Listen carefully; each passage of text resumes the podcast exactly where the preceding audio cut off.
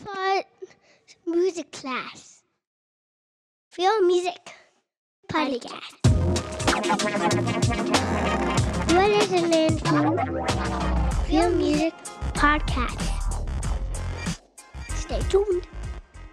All right, welcome back to another episode of the Freio Music Podcast. In this episode, I sit down with Aric Rudnick, aka Aphasia. Aric is a talented young producer who only started releasing music under his current project, Aphasia, last year, 2017.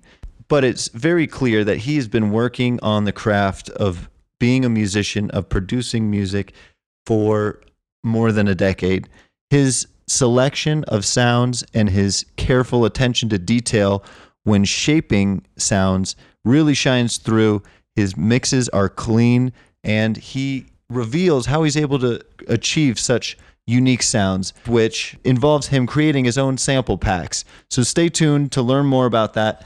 This interview is a little bit longer than some of the others, so sit back, relax, get yourself a drink or some food, some water, and enjoy this episode of the Freio Music Podcast featuring Aphasia.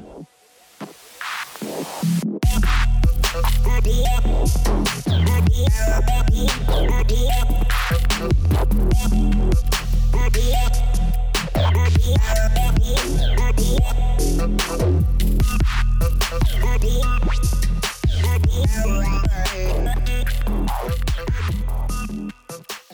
real name's Aric Rudnick.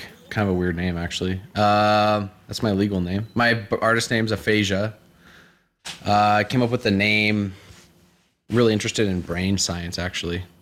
Um, so aphasia is a medical term for when you can't actually speak and you can just make noises. So it's an unfortunate thing a lot of people deal with.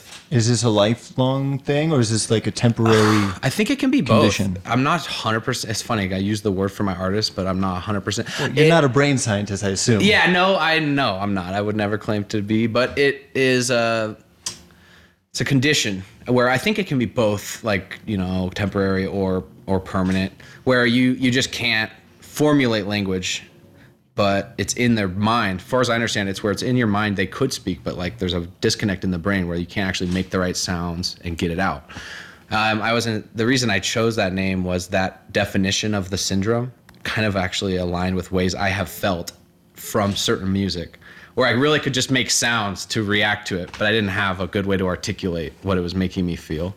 So it became kind of like a a direction or a goal for me as in my music is to cause just try to blow people's minds in a way and leave you speechless. So it's kind of like a clever way to So your that. goal is aphasia for the listener. temporary. Temporary. Yes, I want you to be able to speak and have friendships and stuff, which is tough if you can't speak. But no, at least for yeah, temporarily, I want you to be kind of like stuck, just feeling things and and not being able to, you know, that's just the idea behind the name. Is the kind of a take on that syndrome. That's it. That's very interesting, and I think music is an interesting language, for lack of a better word, because it really crosses cultures and traditional languages, hmm. but it doesn't necessarily translate to English or any language for that matter. It's it is standalone way of Yeah. expressing yourself. Yeah, yeah, I think that's the beauty of music. Why certain artists can get followings all over the world instantly, no matter their background or anything. Um, yeah, it's an interesting way to express. There's certain ways you can make people feel through music that no amount of articulation or speeches or anything could could cause you to feel. I think that's what's cool about music is I've had sensations and mental reactions to music that I just could never imagine getting from another format, whether a movie or like a you know like a speech or or any kind of articulated way of communicating information. It's a weird way. It's a really weird and cool way to commu- like transmit information.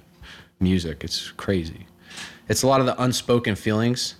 Even psychologists can't find ways to express in words that you can transmit to someone through a song. It's pretty cool. I think that's why one of the reasons I'm so addicted to making and listening to it, honestly. it has a very niche way of affecting the mind that I'm like endlessly intrigued by. So I think, yeah, that's for me one of the main drivers for music. Um, is you t- you tap into, I think, deeper parts of people's mind. Thing with words, like if you listen to someone giving a speech about anything, science, something scientific, something philosophical, your ego is able to listen to that and break it down in ways that make sure you still feel okay at the end. Music, I've noticed, kind of just goes right past the ego.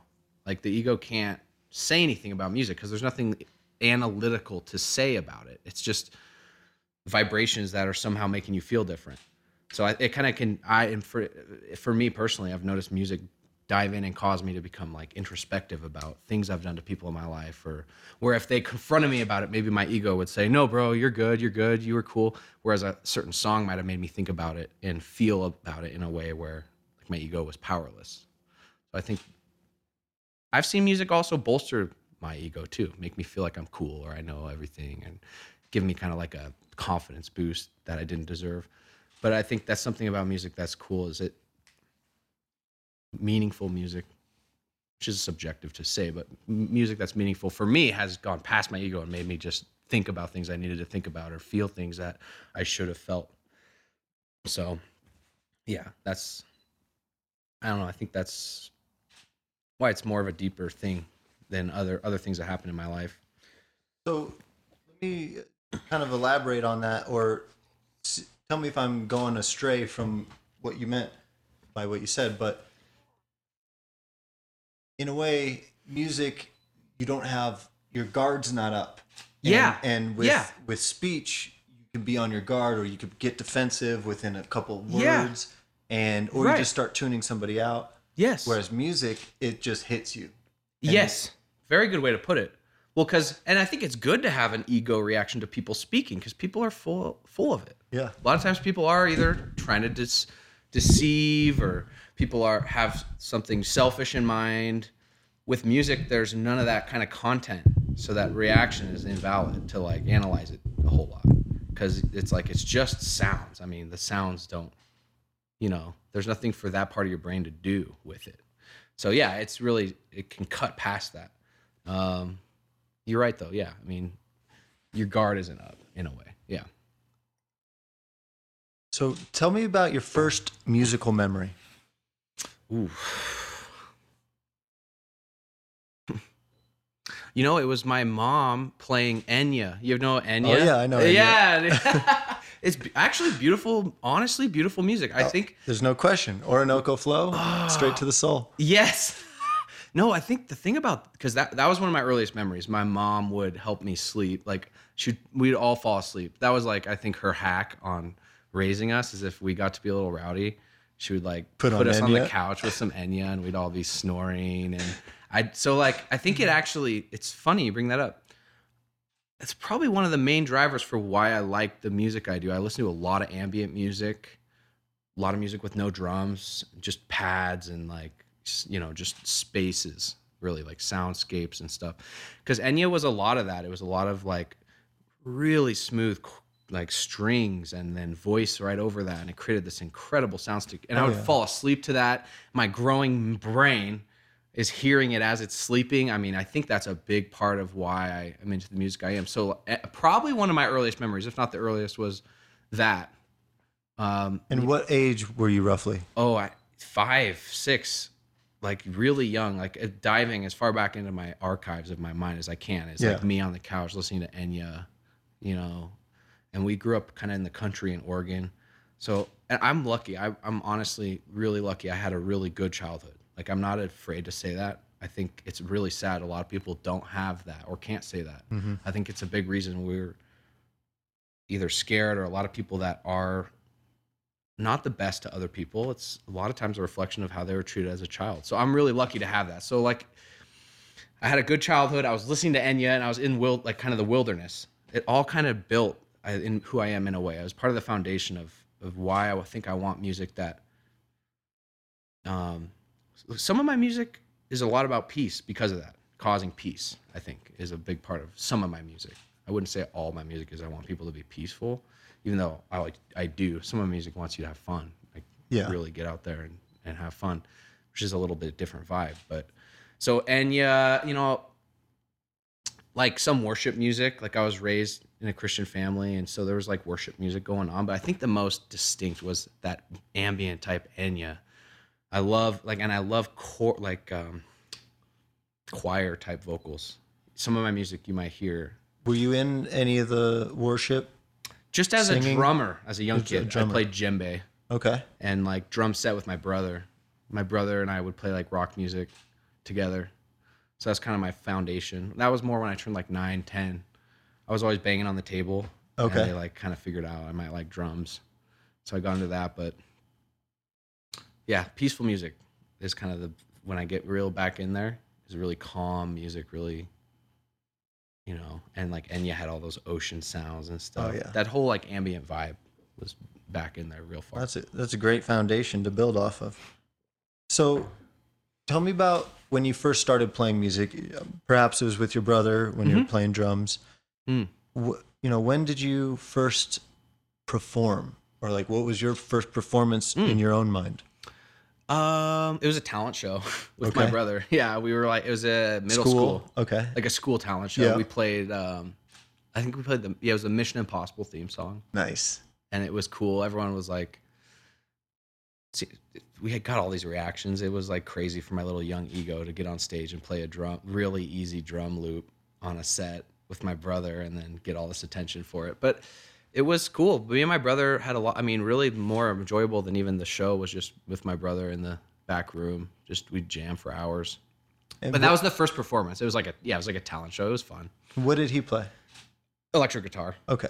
Yeah, and he he to this day he still plays. He has this band Bad Pacifist in Oregon. They're actually playing this Tuesday. But so he's still in music, which is cool. We both still do it. Nice. But um I think that would be my first performance.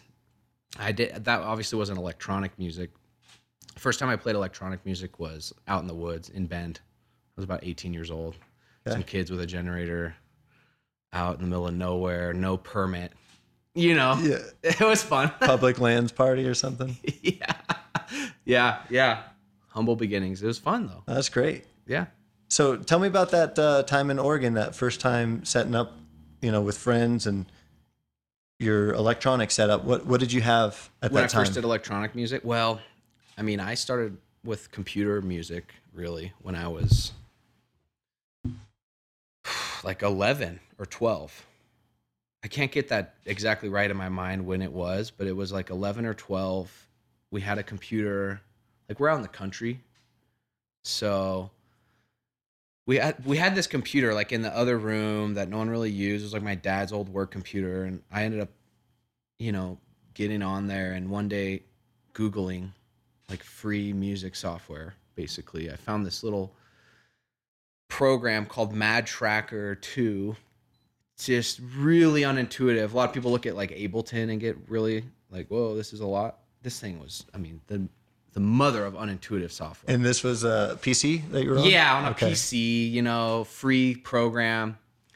And I would just, out of boredom and curiosity, play around in here, try to get sounds out of this program. I was inspired a lot at that age, like 10 and 11, by a lot of that early trance music, that old school, like early 2000s, late 90s trance music, like Armin van Buuren, all those, all those guys. I really liked for some reason my mind was really obsessed with the different type of melodic synths people were coming out with. The glidey ones that would slide between notes. You know i kind of liked the the big saws and stuff for a while just seeing them fill up the space. I just had no idea how these sounds were being made. I think my combined with being kind of a nerd and then the curiosity of that i started just going into that MadTracker program randomly at home when i would be done with chores and stuff. If i wasn't playing video games or something i'd be in there plucking notes in and making weird songs.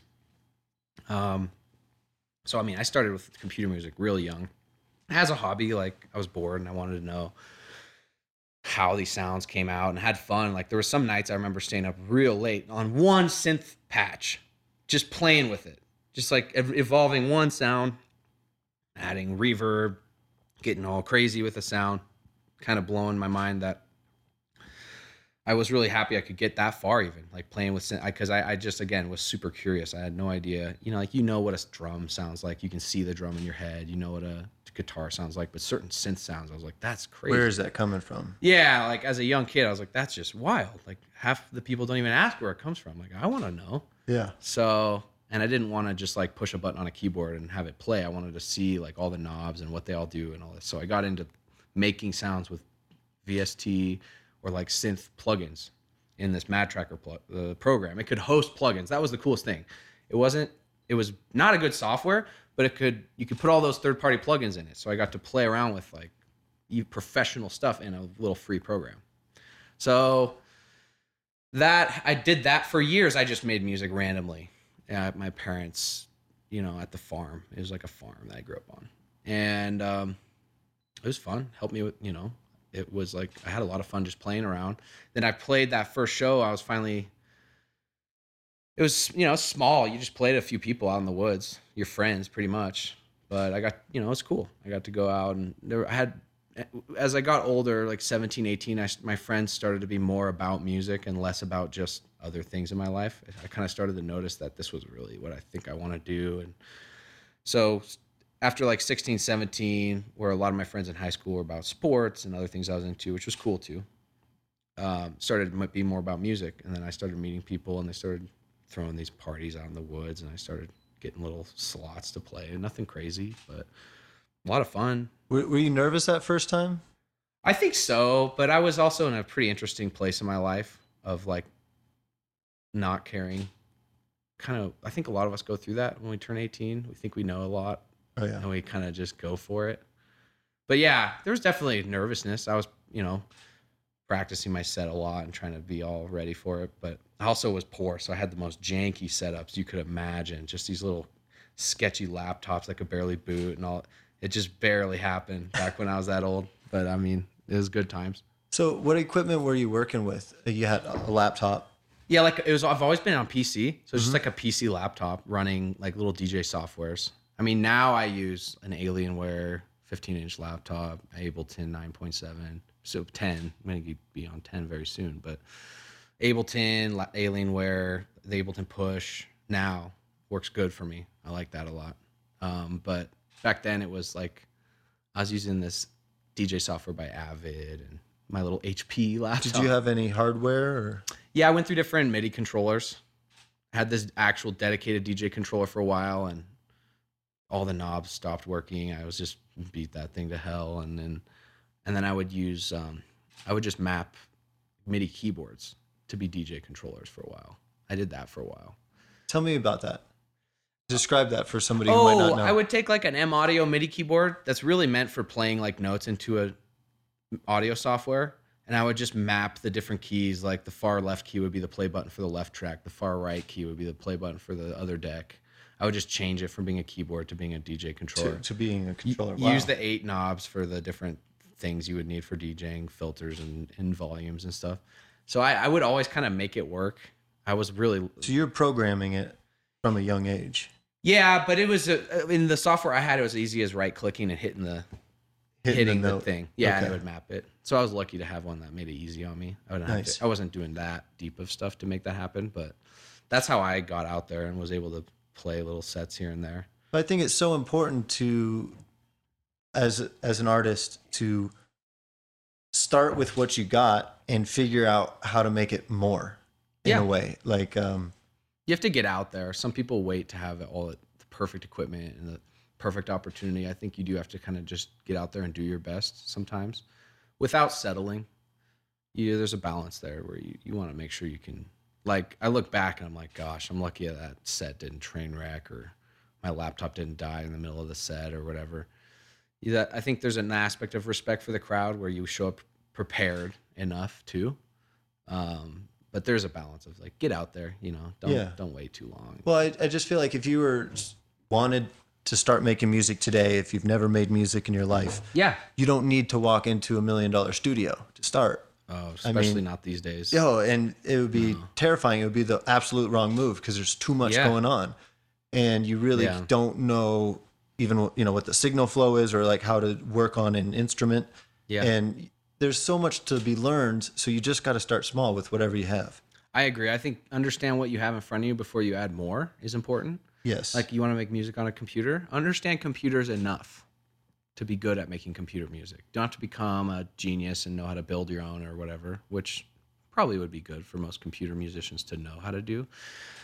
But know them enough. I mean, your job's going to depend on it if you want this to be a career or just if you want to be professional at it or do a good job, you're going to want to first understand your computer. Like I know I've seen some guys go out and buy all the top of the line Akai controller or APC this and all these different mixers and some people maybe that's good maybe it motivates them to do more music making but in my opinion i'd say learn what's in front of you. Like get really good on the daw or whatever audio software you're using with just the mouse whatever you have. So you like for me buying gear is just to solve a workflow problem. Like i'm spending too much time drawing notes with my mouse. Get a midi keyboard. Maybe take a few lessons on playing keyboard. Because like you can have a keyboard but if you don't know how to play a keyboard it's almost worse than just drawing in notes So oh just yeah, under- because then you have to correct all the wrong notes. yeah. So what? It's like a wash almost. Like if you, depending on how you handle that, I think. But it's really there's no one way to do it. Um, that's kind of how I always did it. I had a mouse and a keyboard and a computer for ye- like six years. That's all I had. I think for kids these days, or just people getting into it, whether they're young or old, getting, I think the most important thing is a is quality speakers or headphones? First and foremost like probably headphones before anything else because you can even get good speakers but put them in a bad room and fool yourself. You know getting really good headphones and getting listening to lots of music on that pair of headphones and then going and making music on them Tell me about what good headphones are in your mind. um right good it's such a subjective word Well, yeah, and you know, if you had a million dollars, is different than if you had, you know, when you're 15 starting out. But yeah I, I would where, where, what do you like at the moment? I use Audio Technica, the GTX, I think 50.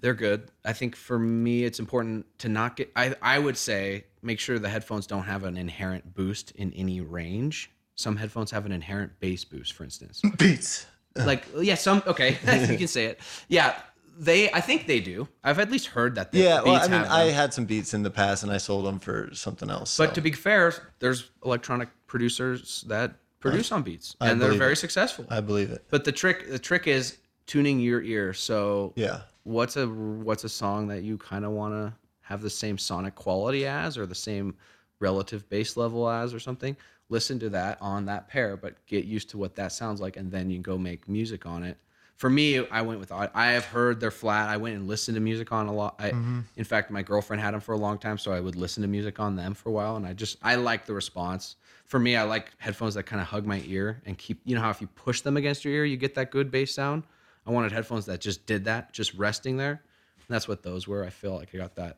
Because with headphones, you can make the room right there on your head. In the room with monitors, you have to actually get them to marry each other, which, to be fair, I think everyone should have that eventually if they're going to be doing electronic music. Get a good room, get good monitors.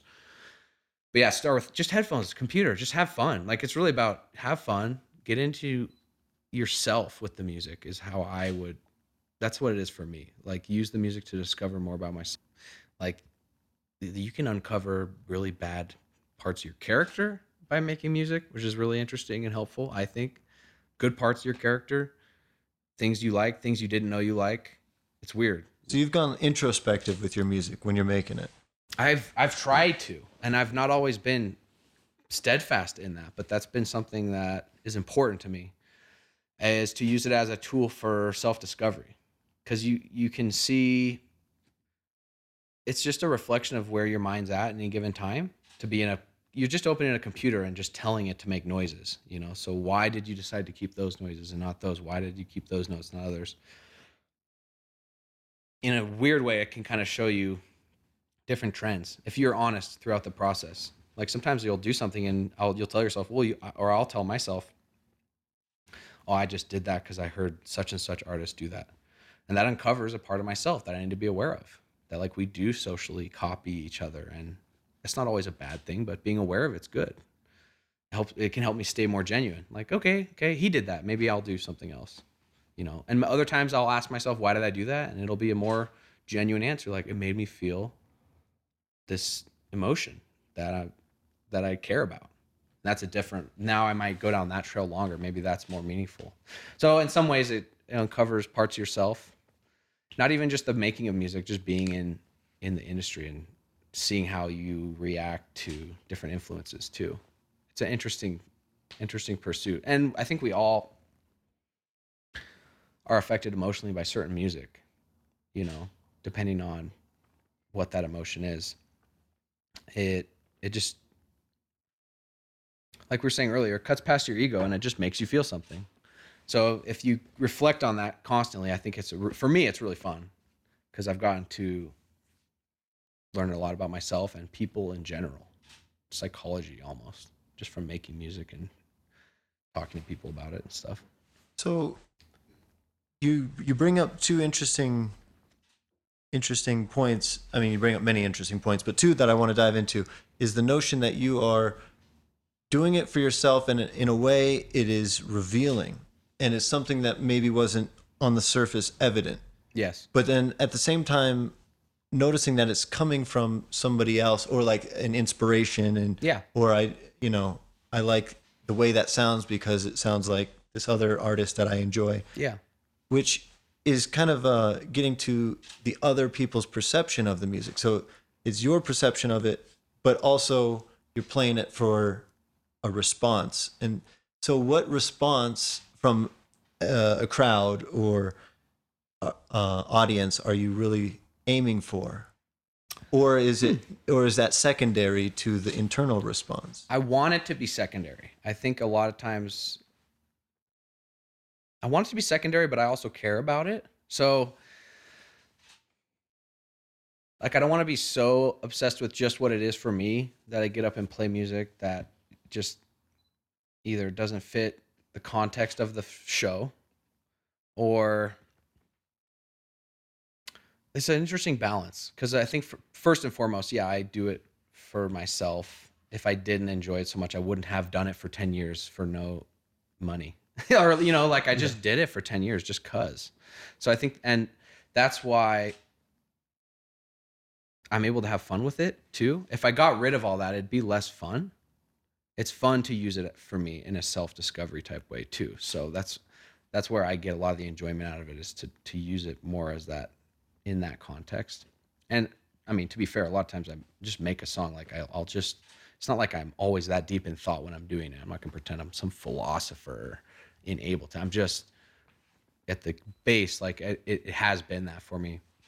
So with the whole, you know, how to deal with a crowd response in relation to all that, yeah. First and foremost, I think the key is it's most meaningful when the reaction comes from something that's also genuine on my part. If I tweak it for the reaction and I get that reaction, okay, it's like I engineered it versus Yeah. just it being a genuine, I did my thing, they did their thing. I want everyone to be honest. So if I do, if I divorce of my own honesty for a reaction, it kind of defeats the purpose for me.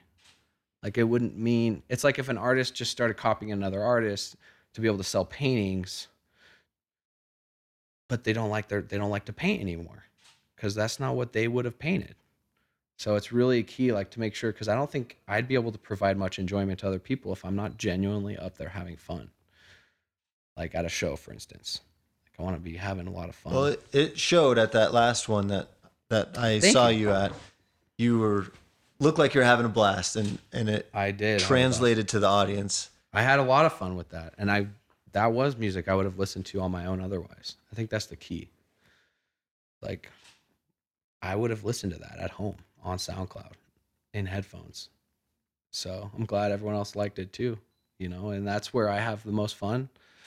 I I've appreciated that from other artists where I see them like really having fun. Like I've seen artists play sets that they've had to play Yeah, and I've seen artists play sets that they get to play.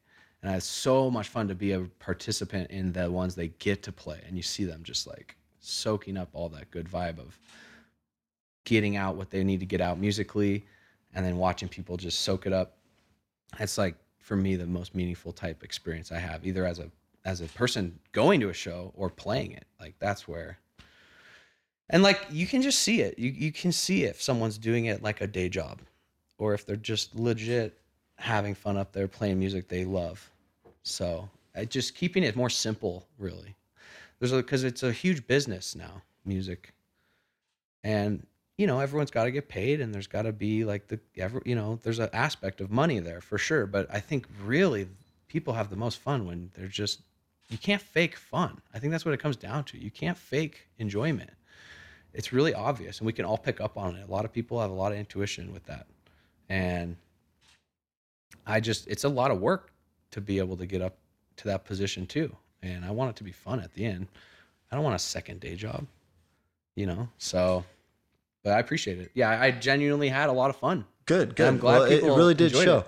So, uh, let's talk about you as a music fan for a, Okay. for a minute. Going Yeah. back, so kind of separating yourself as a musician from a consumer. Um, were there any shows that stuck out to you as a young individual who Hmm. helped, you know, maybe drive home the fact that that looks like it could be really fun to do mm-hmm. as a occupation? Yeah. Well, I got into electronic music before I could drive, before I could go to, before I was old enough for a lot of the shows. and A lot of them are 18 and up. I was watching a lot of like old Tiesto shows on YouTube. Like he, when he was just playing shows, he was because he was one of the first artists to sell out an arena. Was Tiesto? He was the first time where a DJ played an arena because it used to be like a DJ might open up for a band and the band would play the arena, but he was like the first guy to just play a DJ set to an arena full of people. And he did like Amsterdam or something. I can't remember in Europe somewhere. But I didn't know. See, because when I was making electronic music back then, I would mostly get made fun of. I mean, it was like, oh, okay. And and let's just set the context for everybody. First of all, you're 24, correct? Currently, yes. Okay, yeah. Currently 24. Mm-hmm. When whenever you're listening out there, who knows? Add add some time to it. But Born in 1994. but yeah, when you're t- when you're talking about uh, Tiesto I, and list, you know, discovering music on YouTube, you know, it's it's a modern way of of you know thinking about music in a visual form and Right. seeing that he sold out the venue. Yeah, I thought I didn't cool. understand. I think that's for me. I I always thought that like I knew I loved electronic music, and at the time, I trance was like the most the genre that was closest to what I was into. I loved. I just loved all the melody. I loved when the, almost uh, my favorite part was when there was no drums and they'd go into these crazy ambient bridges with all these pads and voices, and then it would break into some huge melody drop, whatever. But I liked how melody focused it was and emotional cheesy for sure sometimes you know but a lot of emotional stuff behind it. It's, it was going past just here's a bunch of sounds i can make into like you could see the artist a lot of times were trying to communicate something more emotional or something a little deeper. So with tiesto i just didn't know when i started seeing these videos i didn't realize like oh people actually go see this music. Because i knew there was bands i knew people were playing shows and i just didn't know there was any kind of opportunity for this music to be at a large scale I didn't know. I mean, I was Yeah. it was still really small. Things like big big electronic outbursts hadn't happened in the US yet. You didn't have dubstep yet. You didn't have all that happened when I was in high school, which was crazy to see. It happened quick. It happened very fast, and then suddenly, you know, Fortune 500 companies with advertisements and dubstep in the background. yeah, You're like, that wow, happened. even yeah, You're like, you're selling insurance or a car with dubstep? like, I don't get it. Like, it happened quick because just yeah. a few years before that, I mean, it was very obscure. You know, people thought And it then it was weird. cool, and then you got to get the millennials on board, and It was just a weird don't know. transition. It happened fast. It was a wave. So, but to answer your initial question, I didn't go to like a huge electronic music festival or show or anything because I was so young I couldn't go. But I saw videos of these events and realized they were a thing. They, of course, at that time, they were all in Europe. Like all these videos were in like uh, the Netherlands and stuff. These guys were way ahead on that as far as having big shows for electronic music artists. That happened over there. It's silly because we kind of had it in the U.S. for a while. In the '80s, we had our house music in Chicago and Detroit and stuff. And then it like became more commercialized in Europe, and then became commercialized here. So it's kind of like that's how I saw the history of electronic music as I look back. But so it was those videos for whatever reason, and I would just after that go look at all the different trance guys and uh, even other other genres like minimal techno guys and i just was like okay so there's people do this this is what they do they make electronic music and i was i realized is an obscure option, but it was an option I really wanted to give like a real shot. So at that age, I didn't know quite what that meant. I had a lot of self discovery to go through, but it started with that. My first ever actual electronic music show. I was 18 years old and I went to Las Vegas and I went to EDC. I had never been to any show before. I had never been to any kind of small club. So you dove into the deep end. I just went and spent two grand or whatever and went, I know I want to see all this stuff. And it was, again, I was like 18. I didn't, I was in Central Oregon.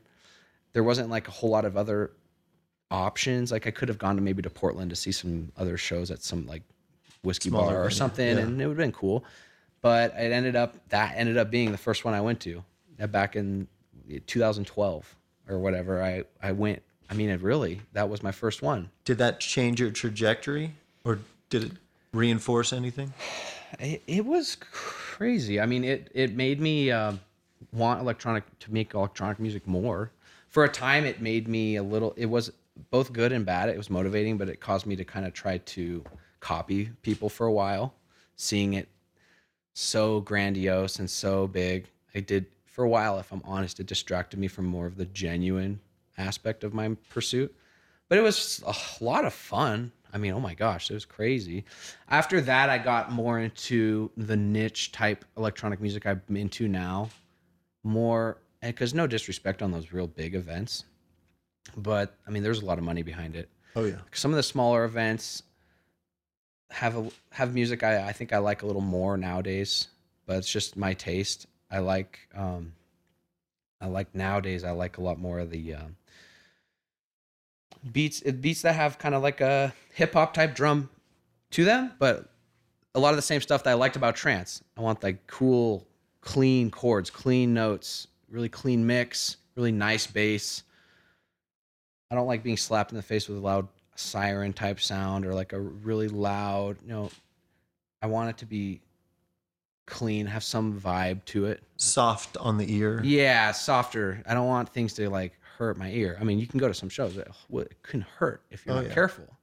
Um, certain sounds. So just the, I like clarity and uh, again, I think it has to do with that Enya. Like all that is is just smooth. The whole song. Yeah. There's no drop. I mean, it's just smooth. That's why. But I think that's part of my what I keep wanting to hear is like that smoothness. I want I, when there's like that one harsh noise just over the top, kind of bothers me. So you want to go out there and kind of figure out how to EQ it or Get change rid the of sound it. Yeah, get rid notch of it. that sound out. Everything else sounds good. So just that getting a clean sound with something something beneath just rhythm and notes. Something just one other thing to it. I want. That's what I respond to subconsciously. Um I think I got on a tangent from your initial question, but I think that was the main my progress of getting more and more into electronic music was like I, I saw those videos and I was always making music That and I went to all those shows and I got to go to multiple genres. That was the cool thing about EDC is it's very multi-genre. Um, and I got to see like, okay, this is a huge scene now. I mean, in 2012, I realized this is huge, maybe bigger than all these other genres that I thought were way bigger. I mean, now and now today in 2018, electronic music might be one of the bigger scenes and as far as shows going on, and it's way up there now. So yeah, it was those videos, then EDC, and then I started getting into more of those smaller, kind of like underground shows with like um because like you know dubstep happened and there's a lot of people playing dubstep like you know burial? No, I it's don't. like this type of dubstep old school dubstep that was really it was like a deep vibe. There's always like a soundscape kind of going on. It was at that 70 bpm dubstep rhythmic feel but it was really almost like an ambient overtone going on cool mixture of like the two vibes you know it almost sounded like it had to be played in like a huge warehouse or something like a dark warehouse kind of had this i don't know certain feel to it and I kind of like started gravitating towards those type of events where people were playing more niche bass music. But that was kind of my progression. Went through. I tried the whole, the biggest one I could think of first. That's why I yeah. went to Well, you went. Yeah, you went for it. That's awesome. Yeah. And so, what what equipment are you using now?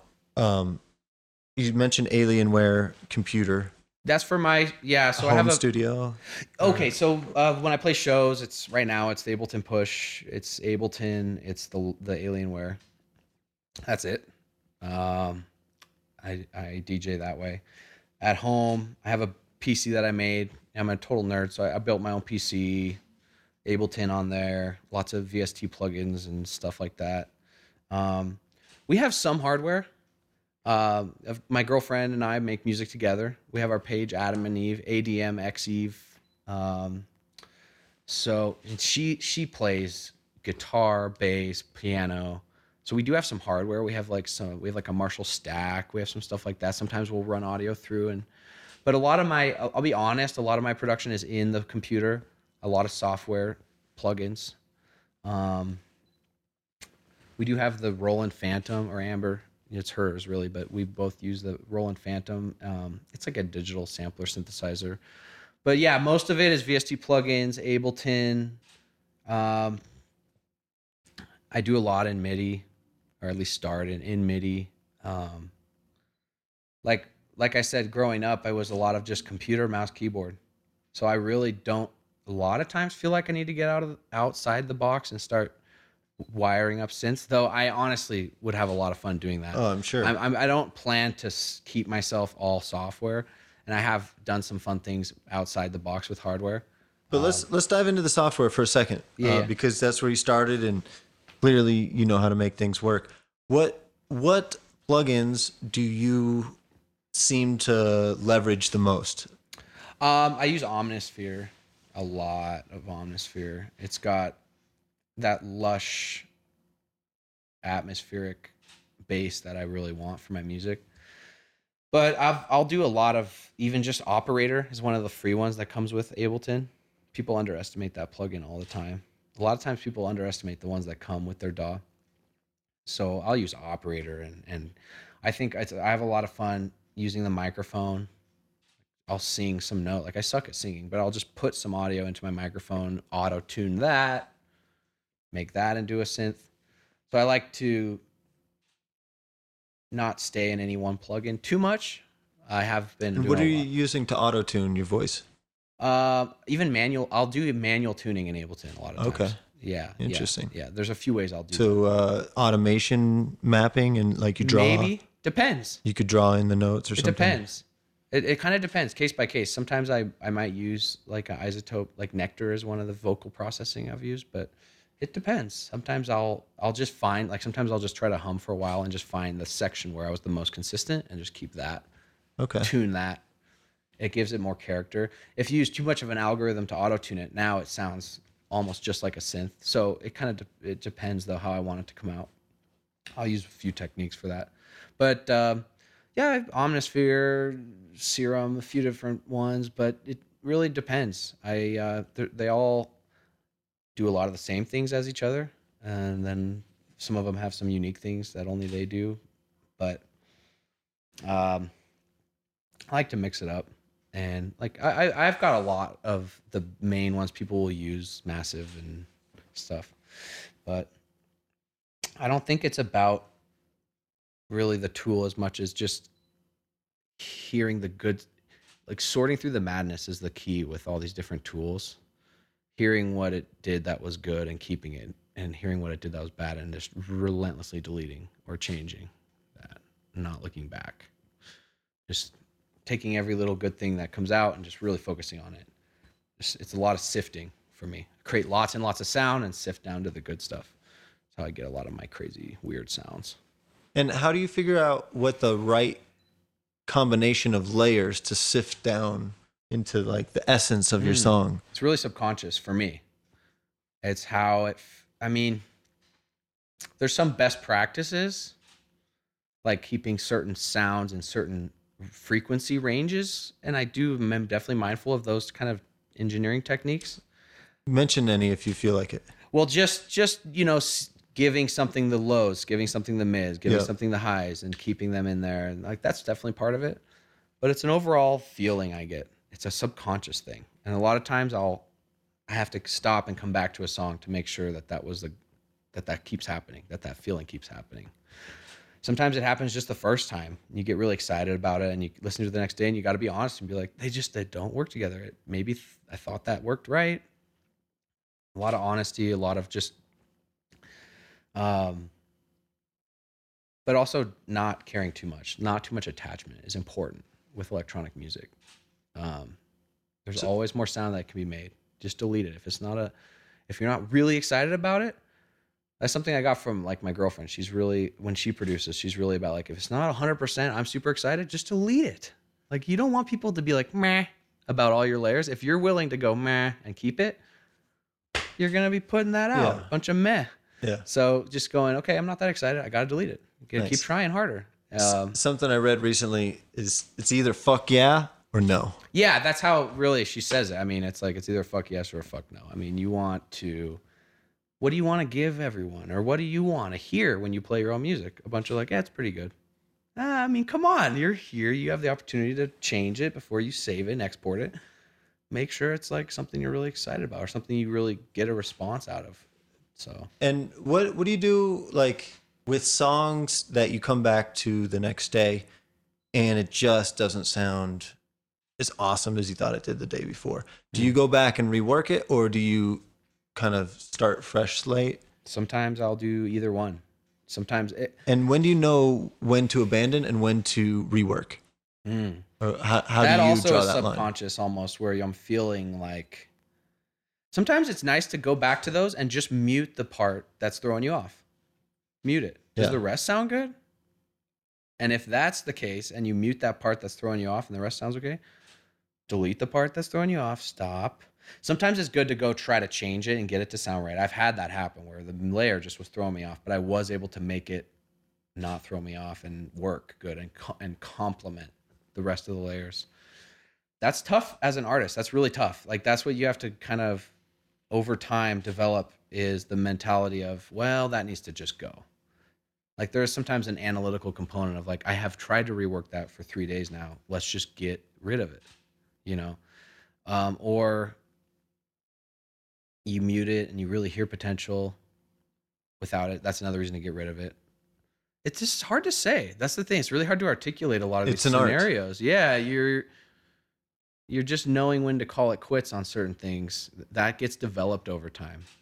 And it also comes with like putting out music and then listening to it after and be still being kind of a perfectionist. Like I'll listen to stuff from when I was younger with my other brands that I had be like, I can't believe that sounded okay. And I just put that out. Like it just doesn't sound okay. Um, just being honest with yourself so you can grow and get even better and better. Again, the attachment. Sometimes, like on my older music, I'd realize, well, I kept it because I liked it and I felt proud about it. But don't be so attached to it. It's just a noise you made. Yeah, but at the time it might have been the best thing you had ever created and Yeah, as a as a kid, you know, when you're making that first song, it's precious, you know, it's and that's I think that it's a masterpiece of a first song, you know. like- Yes, yes, and that's the introspective So- aspect of music is Yeah. going. Well, sometimes you think you're making good things that aren't good. That's deep. Like you had. Sometimes I had a emotional reaction to a thing I made, and later I went, "It's just it's out of key. like it's not even in key or something." So, tuning your mind to it's it's just crazy. It, it goes both into yourself and into your and then back out into the world. It's cool to watch that evolve and you just can't hold on to much. You got to just keep moving forward and making honest music and try to have fun. I think at the end of the day, um, but it is an art to choose what to keep and what to get rid of, and there's not always a why. Like because your brain's gonna well why, because you're doing like an you're doing like a you know if you're gonna go hit delete on your keyboard, the analytical part of your brain is gonna start asking questions, and it's part of the art is just turning it off and not caring if it leads to things. Like in life, you really want to ask questions. Why are you turning right? On that's important. With music, it's not as important to have that analytical component in the creative part of the process. It's Yeah. really important to know. Uh, maybe I don't care. Maybe there's no good analytical reason. Maybe I don't care. It's like swimming until you find this the warm water. I guess you're like, okay, no, this just feels right. I can't even break it down and intellectually why this sounds right or feels right. It just does, and now I'm here, and now I'm going to try to develop this part of the song more. Um, so it's tough because if, especially if like I'm a pretty analytical person, but it almost doesn't serve me a whole lot in music sometimes.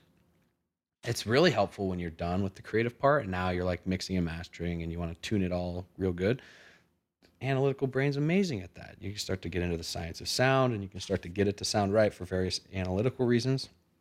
But you can't use analytical reasons to get to an emotional reaction. I, for me i can't think my way into that.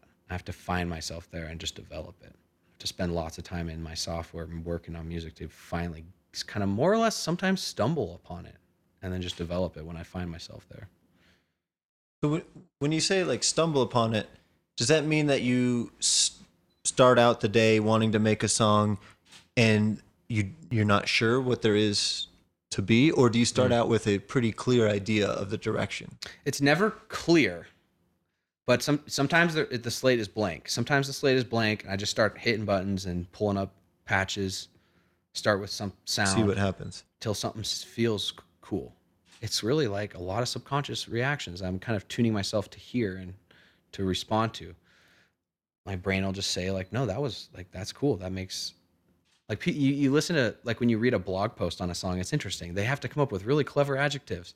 The warm, they call things warm. They call things inspiring. They call things this and that, but they that those words never quite get it. So it's more like this. There's this feeling you can tune into. So you just start throwing sounds at your brain, or I do. Throw a bunch of sounds at my brain. Something sticks in a weird subconscious way that's a lot of times hard to articulate, and then I I try to take it as far as I can without moving it away from that initial feeling it gave me. Just stretching out that feeling, seeing what more I can add or change without that feeling going away. So, and that takes a lot of being in tune with yourself and finding ways to get back to that mental state when you go to work on the track again or and and sometimes you can't get back there and now you're working on the same track with a different mental state and it'll evolve because of that but um yeah it's it's a lot of weird cues like that. So i i'll sometimes though i'll go to a like a, let's say i've gone to a festival. A lot of times after a festival when i come home like if i was just attending i'll have a lot of content flying around in my brain that will definitely influence the production of my track. Meaning things and artists that you've heard or yeah at just, the show. yeah and i usually try to not focus on any one show i just try to take all that content and render it down into like one influence while i'm going out and making a new track. To try to, to again to try to as a defense against copying which is really easy to do subconsciously and i try not to hold that against artists too much either because it's really hard to like not do especially if something's really impressive to you and you responded to it why wouldn't you? You know but it to be genuine i think it's important to at least notice if you're doing that. And so for if i come up back from a festival or some huge concert there's going to be influence. There's definitely influence in there and um, especially if i had a really good time it's going to be a strong influence and there's going to be things about their music that i was really into um, that will definitely find its way into the production process in some way. I think for me it's just trying to boil it down to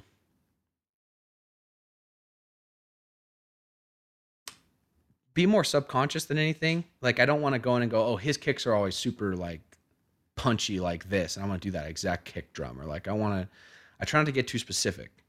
So if I'm if I'm not analyzing specifics in my head, it can kind of sink into the subconscious and just work its way organically into my already the the sound I've already developed for myself, and it becomes more of an interpretation of the event than just me making a song like a guy I just saw but it's in there. I, I just i try to because to answer your question of like do i go in with an idea or not i just go in and try to make music on a regular basis no matter what.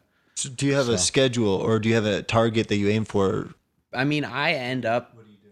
almost every day i end up working on music no matter what just because that's really what i, I just like to do. I mean I do other things for fun. Don't get me wrong. I mean, I'll I, I love going out in the mountains a lot and and and playing video games just like anyone else. But um, just like naturally, it's usually daily for me to work on something.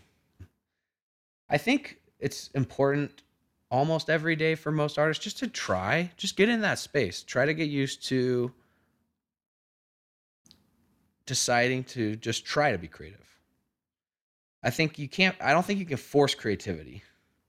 Like if you sit down and you get in there and you're you're trying and you're putting yourself in front of your tools and you're doing your best to stimulate your mind into that and and nothing's going then it's that is what it is But know. you make yourself get to there and behind the tools yeah in progress to give yourself a chance it's for like things to flow easily. And then if they don't, cut it off. yeah I, it's i have a weird analogy coming up in my head right now Let's go with it. S- uh, um, s- what is it?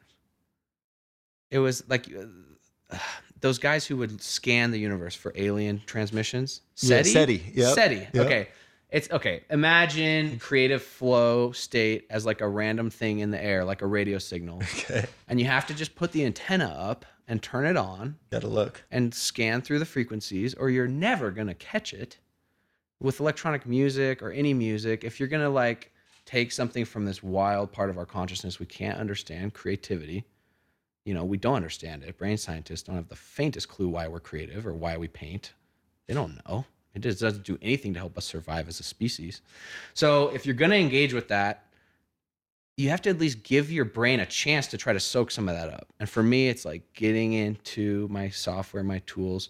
Sometimes there's meditation involved. Like I'm big into like mindfulness meditation, trying to breathe and remove all the survival type thoughts going through my head, bills, job, whatever.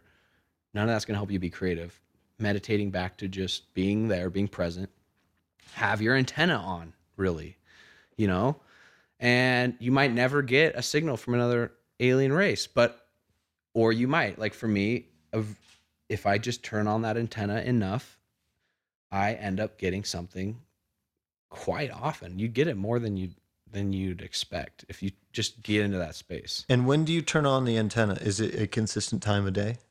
No, I mean for me it's usually the evening, honestly, just because of like the schedule of my job. Like it's a pretty normal like f- nine to five work day, you know, through the week. So it's evenings. Also, when I was a kid, even like just in the summer, it was the evenings because everyone would be in bed, like not as many people calling or talking to you. So like late at night, sometimes I've noticed a lot of electronic musicians get become major night owls because two or three a.m. You're not dealing with a lot of that like FOMO, like, oh, what is everyone doing right now? It's 3 a.m. They're sleeping. Okay. I mean, if it's Friday night, maybe they're drinking, but they're sleeping. So there's no one that you're worried about. There's nothing you're worried about missing out on subconsciously. There's no work to be done. There's just you in the dark with a computer. And that's where like good music comes from for me. So late night sometimes is an interestingly stimulating time because your brain is like got almost no influence except for like, well, we're just we want to be creative. We're just here and there's nothing going on. Everyone's asleep. So like late at night, but I for me like the evenings, just after work is when I have the time to do it. So that's where I I figure if you know any time to turn on that antenna, I might as well do it now while I have time. Um, but on the weekends, I might open a track up in the morning. You know, like coffee. You know, like when I'm drinking coffee in the morning and stuff, my mind's usually a little less creative. I've noticed, just because I'm waking up still and Because of the coffee or because of the morning or a little of both. I mean, I, I just drink coffee in the morning Yeah, just to get okay. up, but it makes me more analytical than anything. Coffee's kind of like a working drug. yeah. So, but that's good too. Like in the mornings and the days, I'll do a lot more of that analytical type work, mixing, mastering, fine tuning, um, get real analytical about my music, cut out things that I can cut out. Um, doing just a lot of engineering best practices and getting it up to sonic quality that I'm proud of. And I that's a trend for me, not not a strict thing. I've had a lot of creative output during the day when the sun when the sun's out and stuff. But I've just can shut out a lot of stuff at night and get down to that subconscious space where Do all you- the magic happens. Do you feel like it's easier to get into that space when you haven't slept for, you know, the whole day or like you're slightly sleep deprived as opposed to waking up fresh after fresh on Um, sleep? I don't know if I mean I've I think I've noticed I've I've taken sleep pretty seriously for my health. That's been an improvement. I don't I but being a little tired can help. I th- I think I see what you're getting at where like you're not trying to solve as many problems when you're as tired. You're feeling more. So so I think there's a little bit of it of that going on, but more or less it's just for me the subconscious knowledge of like nothing's happening right now. It's late at night. It's like free space. there's just nothing happening. There's nothing you need to do. There's you're not missing any commitments right Nobody's now. gonna call you. Yeah, yeah. Like you know that you're just able to sit here in silence and do your thing if you want. And I, there's something just subconsciously freeing about it. Your my mind lets go about of all sorts of stuff when it's later like that. Um. So Tell me about your sleep and meditation. okay, well, I, oops. So I brought up sleep just because I don't know. I recently have noticed a lot of people think they can do without sleep. The workaholics, they're like, oh, I'll just sleep less. Sleep when I'm dead. Yeah, you'll That- more like you'll die if you don't sleep. Like, and we know A that. fact. Yeah. Yeah. So for me, mental clarity is really important, and sleep helps me with mental clarity a lot. So that's all I really on sleep. That's as as far as my opinion goes. Is like really though, people should study sleep. They should look at the studies on how it reflects into mental states, how it reflects into overall physical health. It's important to sleep, I think. And in electronic music, there's a lack of sleep going on in the scene, and it, that's not healthy. I, I'm not saying we need to change all the shows to start at 3 p.m. or anything. Like I like to have a late night and have fun too, like anyone else. But I just bring that up because a lot of people and artists too that you know care a lot about their work and having a career in music, they make sleep something that's not important, and I think that's really bad. I think there's a reason there's a lot of depression in the scene. A lot of musicians get really depressed. A lot of there's a lack of mental health. There's and there's a lack of health I think. And I think sleep is a big part of that. For me, making sure I sleep correct has been actually a big deal. Uh, more important though, you brought up meditation. I mean, I single-handedly one of the more important things I engage with in my life is is meditating because it's just listening to your breath and focusing on what your mind's trying to throw at you as you I mean, for me all meditating is is focusing on your breath and being in the present moment. It doesn't have to be in any position. You don't have to sit a certain way. Do you have a mantra or anything audible? I don't. Okay. I just listen to my breath. I think, and I did get into it honestly from like when I was young. I had learned some things about Buddhism, and I a lot. They are like the they invented it more or less. I mean, I think the Hindus did, but the Buddhists brought it to a really practical place. But myself, it's very simple. I just focus on my breath. Maybe I'm sitting cross-legged. Maybe I'm sitting in a chair. Maybe I'm laying in bed. For me, it's just a matter of not being a victim of my thoughts, but being an observer of them watching them occur and trying to dissociate myself from the reactions because we okay we're reactive creatures things happen we react that's how we've survived we've learned how to react to things in certain ways. We also react to our thoughts. We like to think we create our thoughts. More so we get the, that we get them like a package in the mail and we decide what to feel or think or do. Sometimes we decide what to feel. Sometimes the feeling kind of comes with it. But all meditating is for me is dissociating from that cycle and trying to watch it occur more than flinging it around with the that cycle of thought reaction thought reaction choosing my reaction to be watching that can be the reaction watch Your re- reaction can be non-action. yeah, more or less. I think that's what it comes down to. So, um, meditating is good for me mental health wise. I I use a certain tool for that. That's actually they have a few out in the Colorado area. Sensory deprivation. Chambers. Yeah, those are a good. They're not cheap to do. No, they're not. Um, but man, the most beneficial experience I have is is going in there, dedicating 90 minutes to doing maintenance on my thoughts. And for everybody listening who might not be familiar with the sen- sensory deprivation chamber, basically it's water with a bunch of salt Yeah, Epsom in it, salt. Mhm. Epsom salt, so that you are buoyant no Yes. matter your body fat level. You're Yes. buoyant and you don't have to do anything. And it's uh, basically kind of think of like a sun tanning bed, if you know what those things are. I've never been in one, but um, Yes. but like like a coffin, and they close you in, and it's totally dark.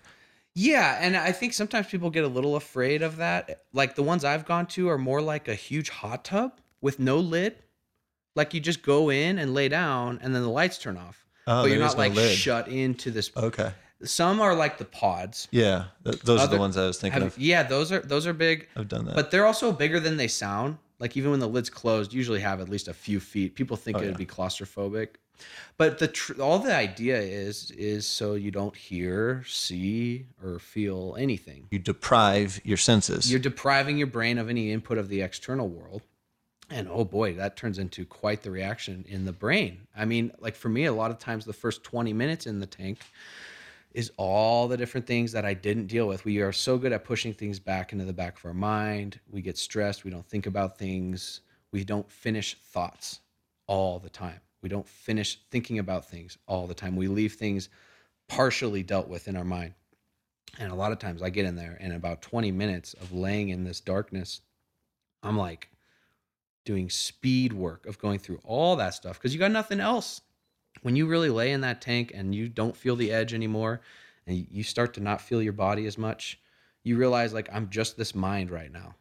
And you've got nothing to do but work on it and think about it and let it be what it is.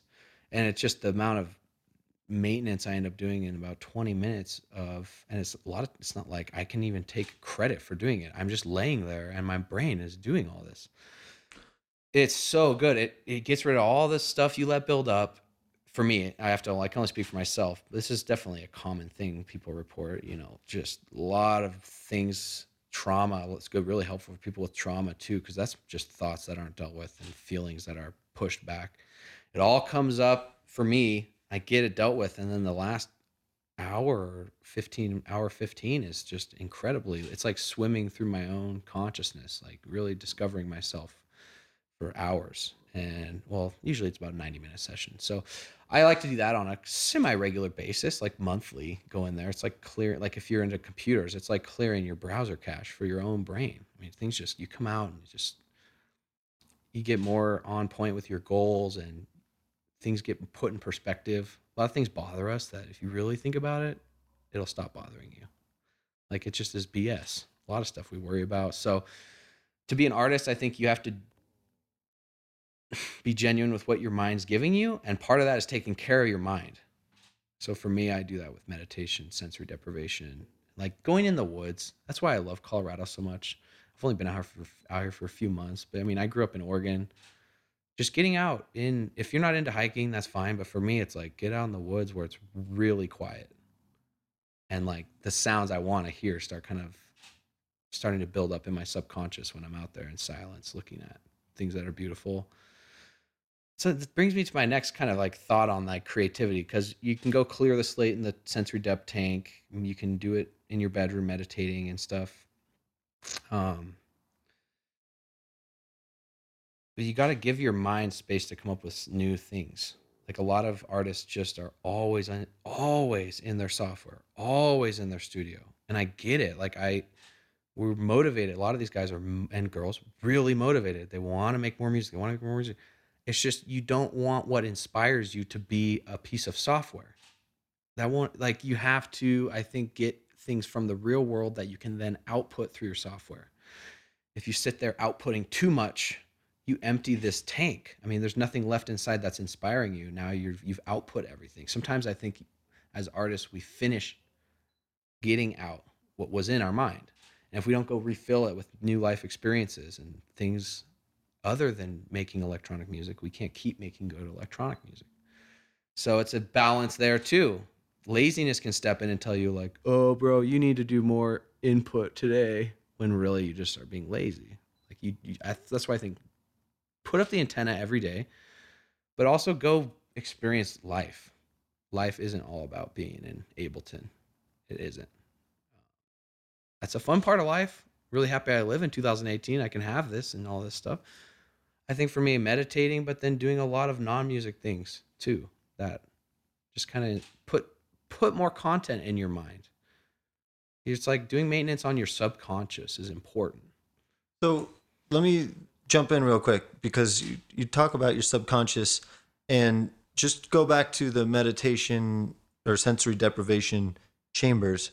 When you're in there, Mm. are you steering your mind uh, in that first chunk where you said you were finishing your thoughts, so to Mm, speak? mhm. Are you steering it or are you kind of being an observer? I would say I'm not really personally steering it as much. It's almost like as soon as I give my mind that much space, it's yelling at me, deal with this, deal with this. Oh my gosh, can we finish thinking about this thing you did last week? Please.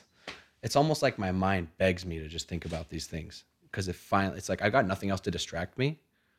So my mind's like, you just get rid of this, is how it feels. It's weird. It's like a different part of me talking to me like that. Yeah, yeah, yeah. That's great. like, yeah, yeah, yeah. Let's get rid of it. You're right. That was stupid. I should be. I should just get over it. Whatever the process is that I go through, it more so like yearns, like comes at me like a separate person and goes, dude, just think about this for five minutes. We'll be done with it. Yeah. That's great. So let's talk about uh, collaborations. Mm. Um, are there any? I know you collaborate with your girlfriend, Yeah. and you guys make music together. Yeah. Uh, ADM Yes. space X space Eve Yeah. E V E. Yeah. That's our my main collaboration project. Okay. are there Uh, any other artists that you work with, or, or I I do. Okay. Um, I haven't released any collaborations with my aphasia project yet. I do have some in the works. I don't want to give any secrets yet No who I'm working with, but there's some cool stuff going on there. With Adam and Eve, that's been really cool. Really, it's wow. When you do so, okay, all the stuff I've talked about with like personal music and like, you know, having to be an introspective path and all those things, when you take two people with a similar mindset for that because Amber has a very similar it's even a little deeper for her for various reasons music um, that even leads to way more introspection when now you try to do that with someone else and you decide see it's one thing to just like collaborate with an artist once like yo your stuff's cool. Hey send me some stems. Oh cool. And it works out. That's cool. That's fun too. But when you make a project with another person that's a whole nother level of self-discovery. And man it gets into every little facet of your life when you have two people that you know if like you know we we have a whole life together outside of music but also music is a really really important part of it. So that's been really really in, interesting and has helped me with personal growth actually more than most things in my life is committing to a genuine music project with someone else and having our own different subconscious minds both come together. It's very interesting. That's just been wild in a good way. Very challenging too. It's not all easy you know? Um, really forces you to be again really honest with yourself and each other and learn how to communicate really well. It's really hard. There's so many nuances of music that are hard to describe that you have to talk about for this to work. So i think that's been one of the more meaningful collaborations i've had but i love working with other artists either whether it's them coming to the studio and working on a track right there or emailing stems to each other um, really fun. We with Adam and Eve, we just uh, did a remix for another artist.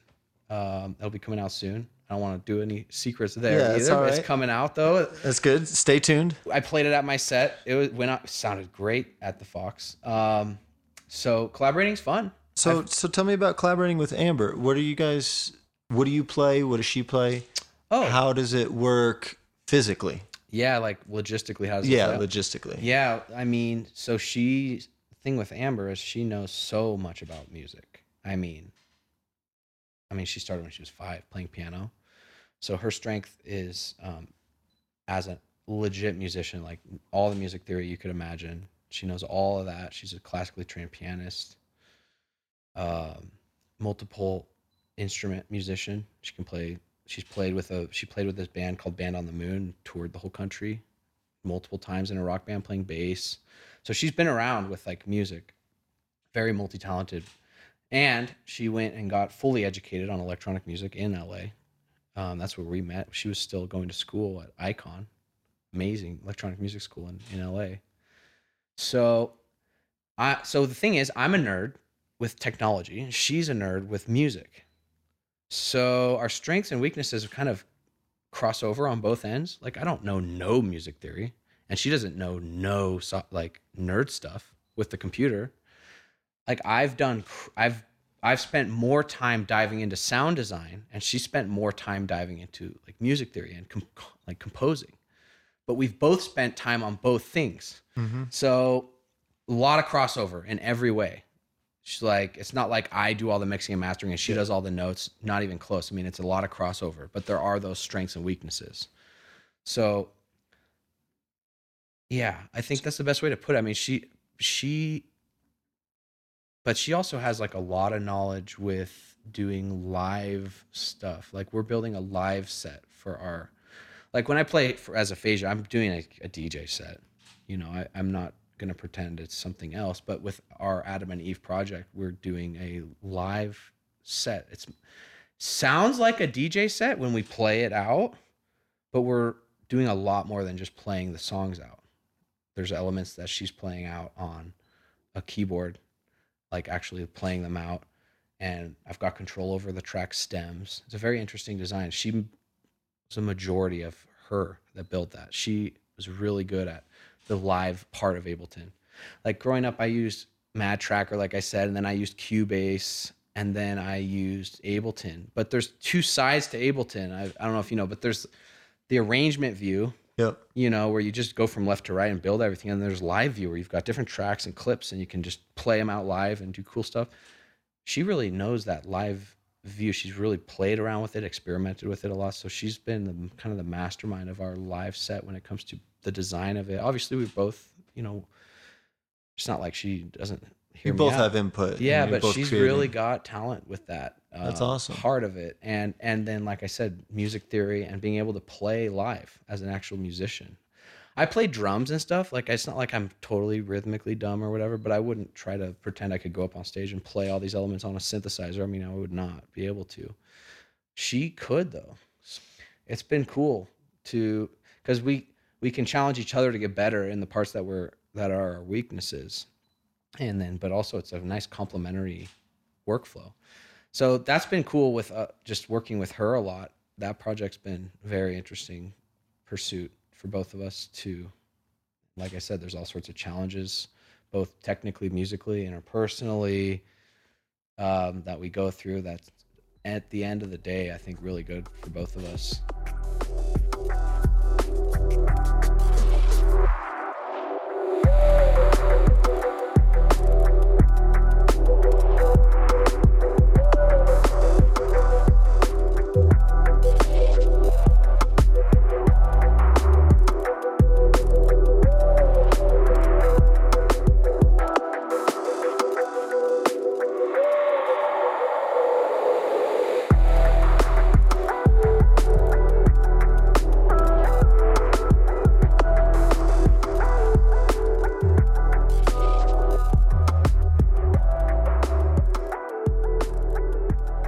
is your biggest struggle currently?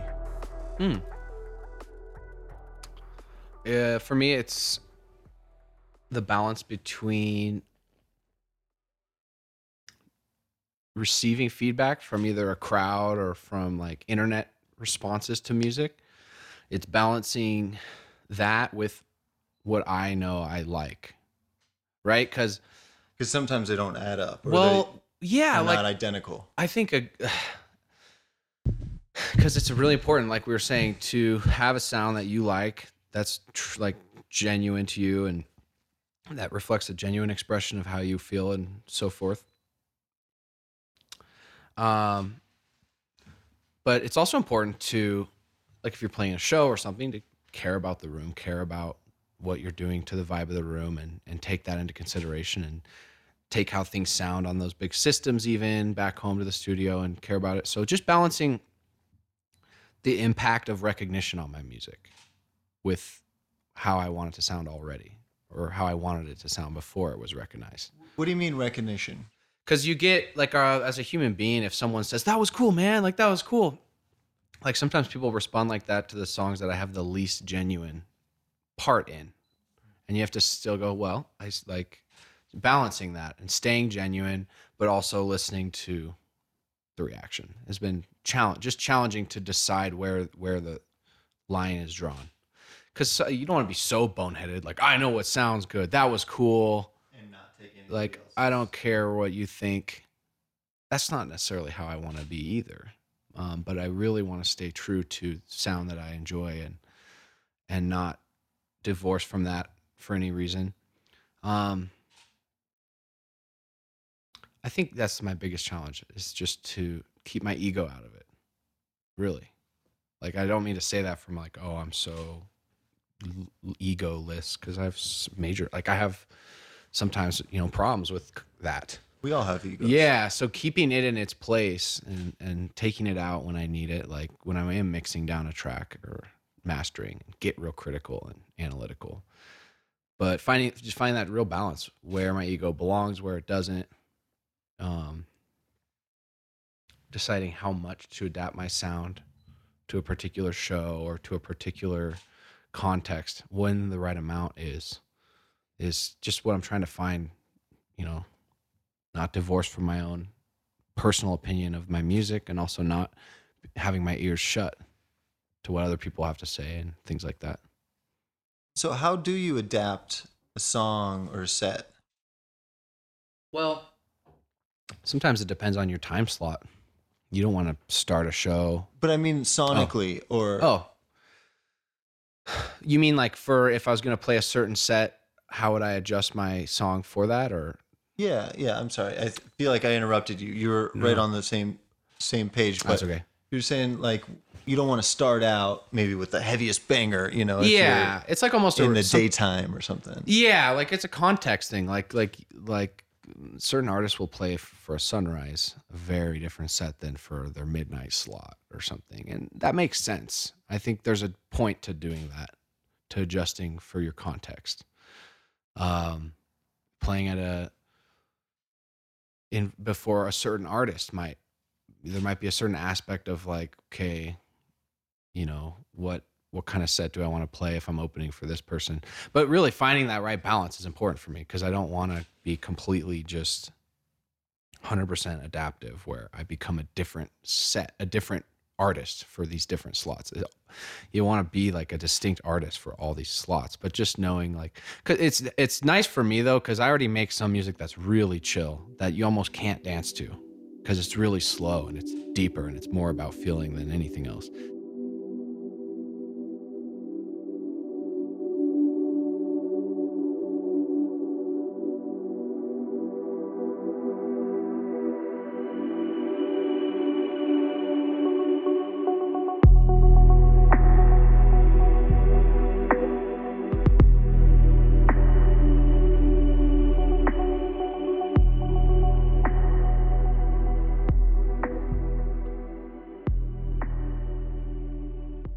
some songs that are definitely meant for dancing and they're at these more high, like faster tempos or danceable tempos, and they're at these rhythms for that.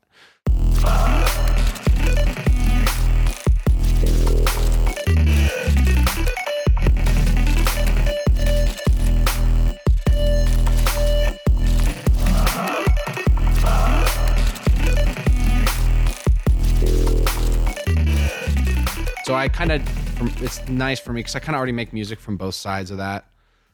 You know, some that are way, way more geared for just making you move around, have fun. More, some that are a lot more about deep introspection and stuff. So I can stay playing music that I've made, you know, within those different contexts.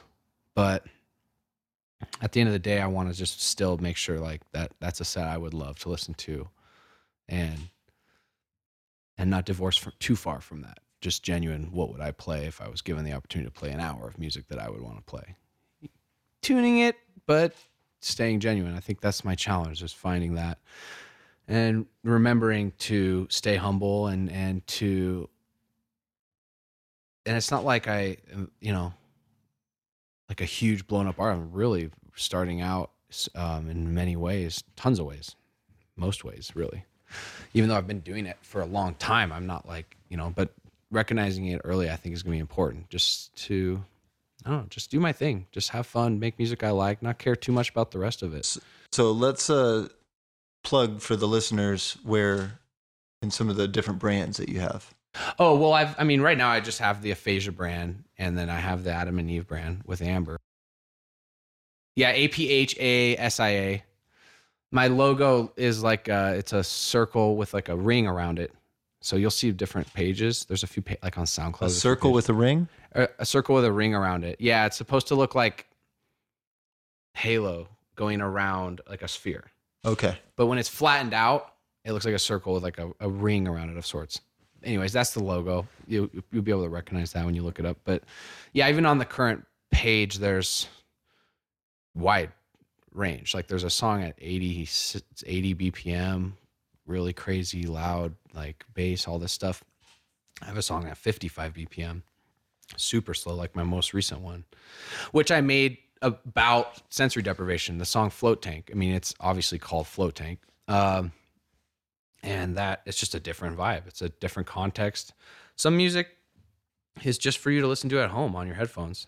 So, you know, just having that range, it's nice because those are all genuine reflections. Like I like to really have fun and fast paced bass music like is fun. So I I do make that stuff and I like that. And I just I'm just I try to be honest with myself that that's fun is more shallow than these other deeper feelings, but it's also cool. Like it's also important to have fun. So I think just keeping that in perspective with my music is is helpful, and I can produce all sorts of different types of music for different contexts that are still genuine, in a way or another. You know, I, I guess my point is this: when I'm honest with myself, the slower, more melodic music is truer. Like to me, like I would listen to that. I can listen to that for a lot longer time frame too, than the super fast paced, crazy, high energy stuff, which I still love. I have lots of fun with that. But I think I, I, like having that range and not feeling like I need to put one of those types on one brand and and you know make that a different name. I think screw it. Like I like all those different ranges. Just have that be my brand. That's great. And I think it's important to have that versatility and not be so niched in that yeah you can't evolve. Yeah, basically. So let's talk about some of your earlier influences in in music in general. Mm. Um, we were discussing earlier about the notion of kind of starting small with what you have, and what, whether that be a computer and a mouse, mm-hmm. and uh, you know, the internet has certainly evolved fast since during our lifetime. Mm and yeah, oh, yeah. you know starting out with Kazaa and torrenting and LimeWire and Napster yeah. and yeah and and there was no place to buy music online, which is kind of crazy to think about. Yeah, I know. And and till there was um, right. So all these things are evolving. You know, people can torrent uh, or you know uh, download for free lots of tools that are legal, eh, some of which are illegal, but yeah. um, you know, going back to some of the artists that you mentioned, uh, Richie Hawtin. That, am I saying? Oh, right? we were talking about different styles before. Yeah, he's one. He's I, I'm. He's not like one of my main influences. Okay. But he, we were talking about like, uh, when we were eating, it about electronic music. All it all used to be called techno. Yeah. And he makes what I'd consider like a proper definition of of techno nowadays. Very drum heavy. Very like the rhythm is kind of the key to it. It's almost like a modern adaptation of like a drum circle in electronic music, where it's like very drum heavy and there's some other sounds in there, but um, and he and most of his stuff I think is he he has a cool little his live setup's kind of cool actually. I like how he mixes DJing with live stuff he kind of throws on there. But um, you're talking about like torrenting and stuff. It's interesting. I think the there's a lot of controversial debates that happen around that. The only thing I like about it, well, not the only thing, but one of the things I think is really cool is it does like young kids experiment, find out what they like. So I like that. I like the aspect that we can get these tools and that yeah, young kids can can get these tools and and try even without doing it illegally. There's like just that it's software and not all hardware anymore. You can do free trials of all these softwares legally and, and try them now. Just on your parents' computer, a kid could download a free trial of Ableton and he can do everything. It just won't let you save or export. Yeah. and he could just point. make music and, and see if that's fun. Before, to see if it's fun would be two, you're 10 grand in and now you know if it's fun or not. And now it's already not fun because you just spent all your money. And yeah, it, it just increases the amount of people that can get in there, and, and it makes the music so diverse. I think that's why music's getting so diverse so quick. I mean, it, I, it's always been diverse music, but the fact that technology's gotten in there, it just goes all over the place now. Music is gone And now crazy. with with sampling, and I'm not not sure, you know, if you are sampling. Mm, I don't sample like a full track or anything. Like if we were to make a bootleg remix or something where we just took a track and re- we would make that clear. Like we, it would be called that song boot, you know, Adam and Eve bootleg or whatever. Um, I mean, I'll we like most producers, we use like a sample pack or something. I don't generally keep any Like a of my- drum fill or something. Or, Sure. Yeah. Like I'll pull drum samples in and stuff. And I have a lot of fun recording stuff though. Like I've created my own sample pack just in my room. You just turn on the microphone and slap the table. That's a clap. Like you can make a lot of drum sounds really easily too. So at the end of the day, I just don't want to, I want to, I'm really big on pushing, pushing the boundary of sound design, you know, to, to a point. So I don't want it to be clear, like, oh, he got that from that sample pack that I bought. And you can just tell that I use that snare. I do like to try to always put something on what I bring in. Um, like usually the, yeah, and, it's because of the way I do my process, like a drum sample usually has to be, it's going to be tuned, it's going to be EQ'd, and it's not going to sound like it does right out of the pack anyways, but yeah, I'll pull in some sound. I do really like to create as much as I can from the ground up. I've it's more fulfilling, I think. But you, to be honest, yeah, I mean sometimes you pull there's some kick drums that just sound amazing. You don't need to change them. And And when you're making a sample pack, Mhm. like tell me about that. So I imagine it's a folder of audio, yeah, it's just a folder. folder of, of. WAV files, Yeah, that's and it. and how long is it? As long as the sound is occurring for. I mean, I'll just take like uh, one of my sounds I like to make. Um, you know, you got like your coiled headphone cord, just like on a table. That's a crazy. And then take one, maybe one of those peaks sounds like a cool rim shot or something. I mean, you can. Sounds pretty infinite, so I like to just mess around like that. So they're And all the- kind of different lengths. Yeah, and like shake a bottle of ibuprofen. To just grab stuff and get that noise. That way you know no one else has that sample. No one shook that bottle of ibuprofen in front of that microphone. Yeah. So like whatever I'm pulling from there is going to be unique. Just increasing your library of unique sounds is cool. Like so using a microphone is I think fun. For a producer that is apprehensive to use samples, make just get a microphone. Like go make a snare out of like all sorts of things that you can smash together. Um, And then do you manually or you know with your mouse add it to the song, or do you map it to MIDI and then play it? Uh, I'm usually just going to use the mouse and get it in there real precise. But um, I like to use my push in drum rack mode. I'll put hun- like a hundred slices in a drum rack and have what is it, 64? Just sounds to hit. You know, I I like to use the drum rack mode on the push to play things into. But um, mixture of both depends on where I'm at in the song and what kind of sound it is, how I want to get it in there but yeah, I, I do like to slice things into groups and, and play them. Uh, that's a pretty common way. In Ableton, people will get tons of different chops. Because yeah, like I might take a whole sample pack and just put it in a drum rack.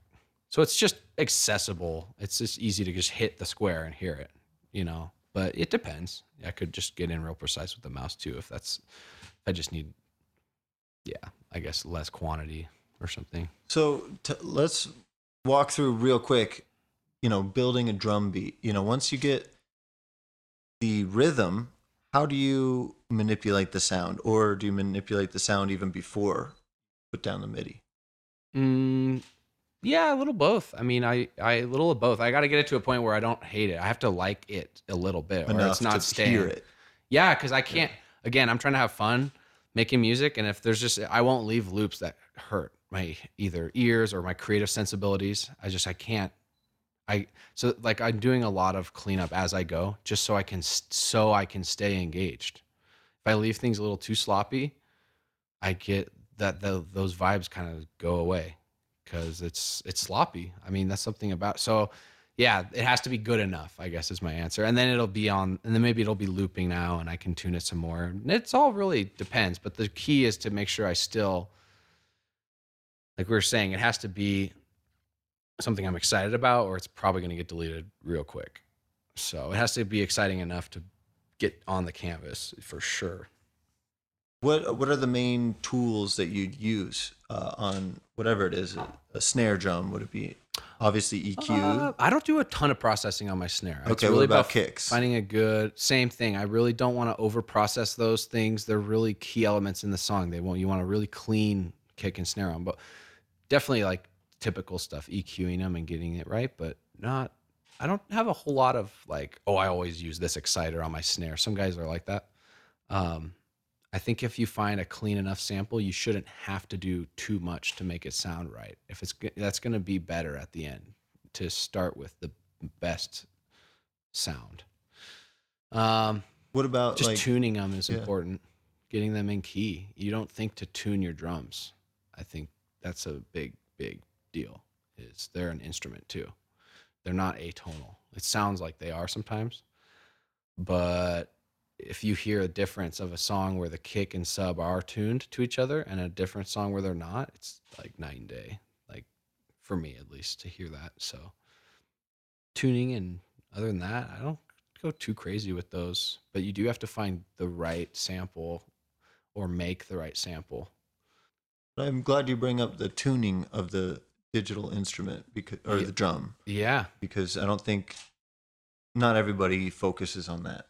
Right. Like you might, yeah. Sometimes you're like, this kick just isn't hitting very good, and so you're turning it up in volume. Really, it's just hitting the wrong note. Sometimes you'd be surprised how much better the speaker reacts to a tuned kick. So it's the science of what, like for kids getting into it that can't figure out, or people older, they can't figure out why things aren't sounding right. You got to get to the base, like science of sound.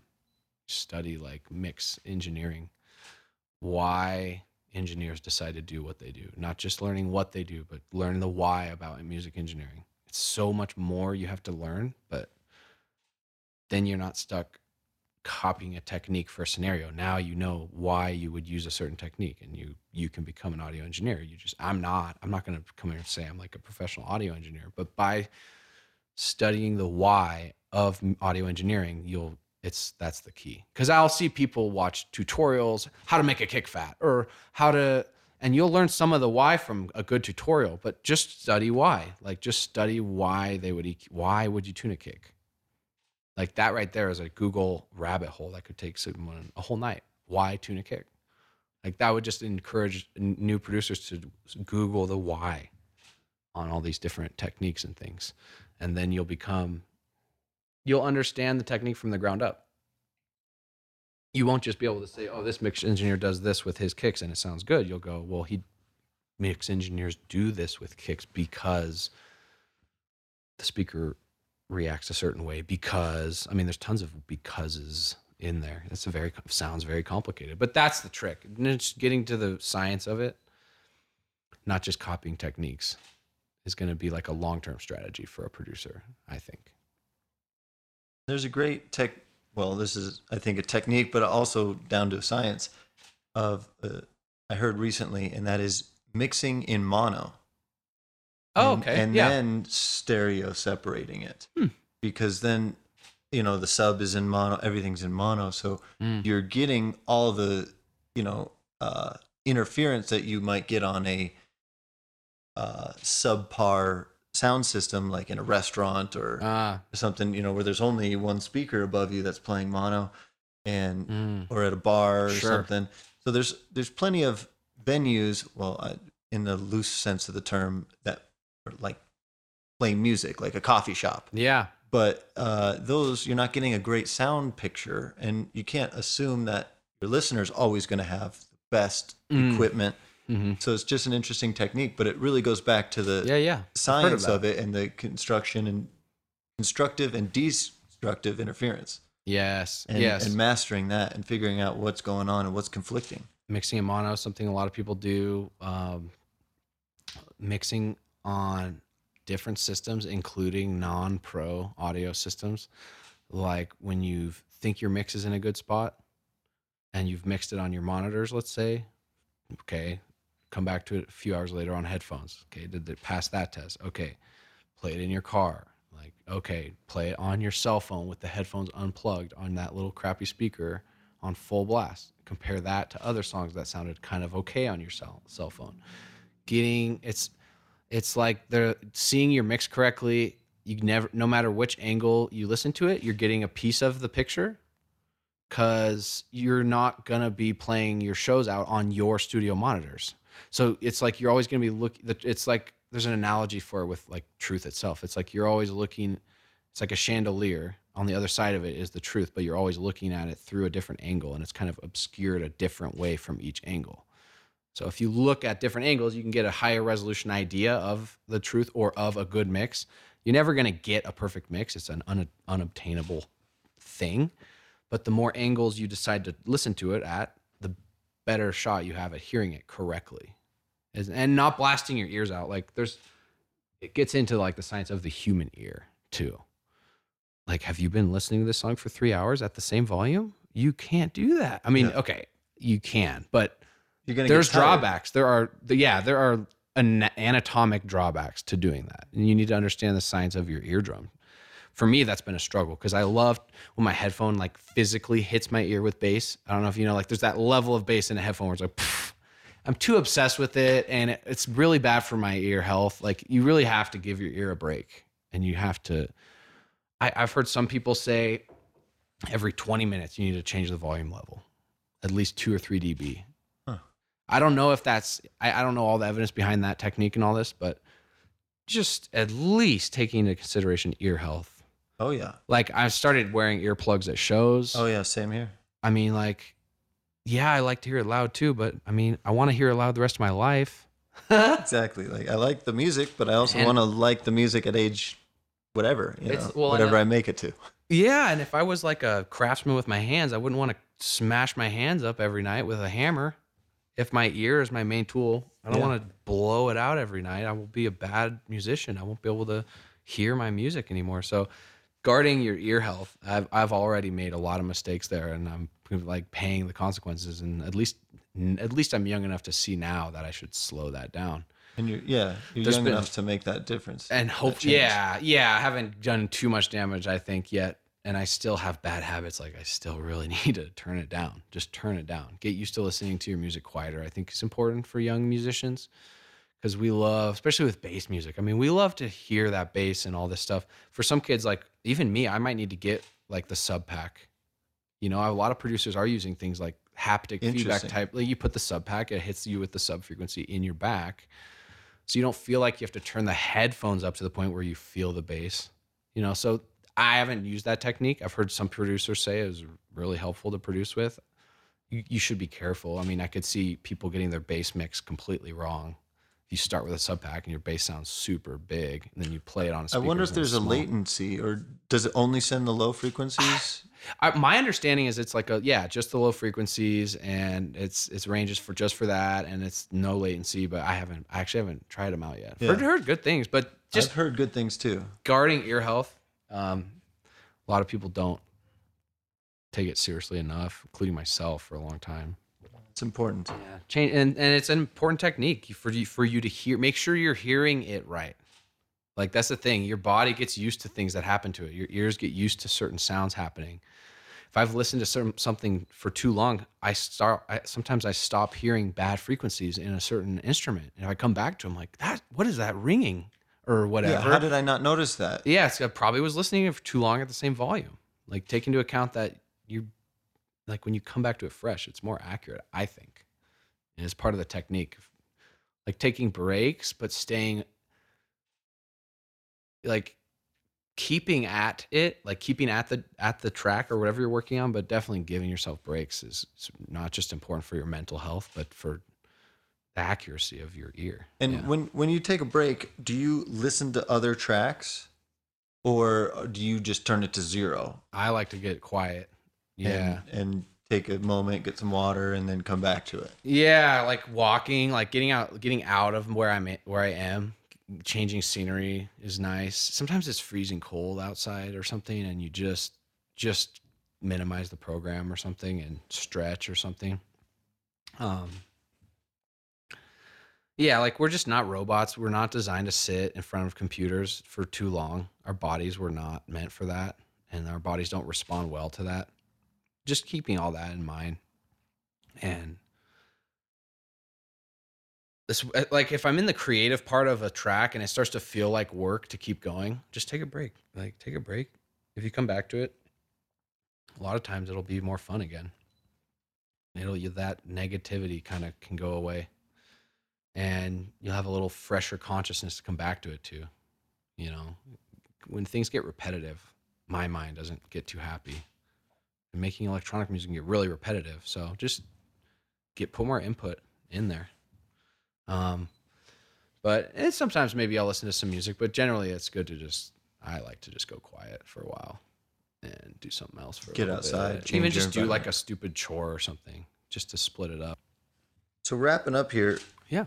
but you you've talked about how you're always curious uh, as a as a kid and even now curious how do they make that i wonder how do they slide between the notes uh, when you're talking about trance as oh, a kid when I was a kid, wondering all these different sounds. yeah yeah Yeah, that's why I got into computer music. I think was no one could explain to me what those sounds were. and so you had to f- do it yourself I wanted to just know. Yeah, I wanted to see like exactly how it was made.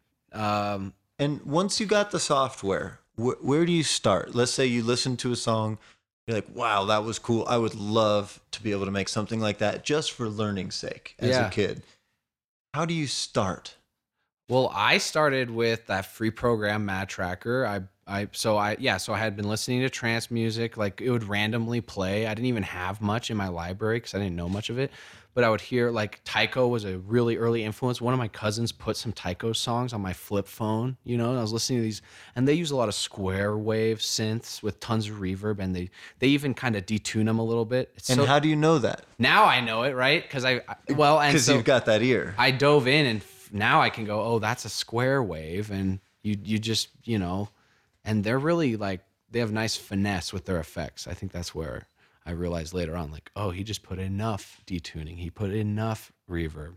Because when I was a kid, I would think, oh, it's reverb. I was 100 percent on the reverb. yeah all or none Okay, that's not that's not it. Um, but yeah, so like I had heard these synths and these, and I had no no idea how those sounds came about. I had heard some keyboard, you know, you play on like a keyboard with different sound presets, and I okay, but that didn't tell me where it came from, really. And so and you can't quite get there with the presets So you just hit a button and that's the sound on a lot of those keyboards. And so Yeah. I uh, like those just the ones for playing. And then I so I downloaded this program MadTracker and it's it's basically just a host for plugins. It doesn't really have any samples. There's nowhere to put audio. It has to be MIDI and it has to be a plugin. So I, there was this synth on there called it was like a super wave synth. It was like a saw wave mostly synth, but you could change it to different waves. And it had like all it was a main it was like a pretty you know now I, I realize that it's just a typical synthesizer but as a kid it was like all these parameters each one. Sometimes i would turn a knob and it would go quiet and i couldn't get any sound out of it. And i'm like okay whoa what what am i doing? What happened? Each knob one at a time over years i finally just learned. I was silly because i could, probably could have googled and learned a lot of them quicker but i just played with them for a while out of boredom when i was a kid realized kind of what these knobs did and through experimentation. Yeah like playing around and then and then i would watch to some tutorials and eventually there came a time like when i was a young adult like 17 18 where i started to get the concept of a synth and get the idea of these tools and more of a bottom up understanding of how they worked.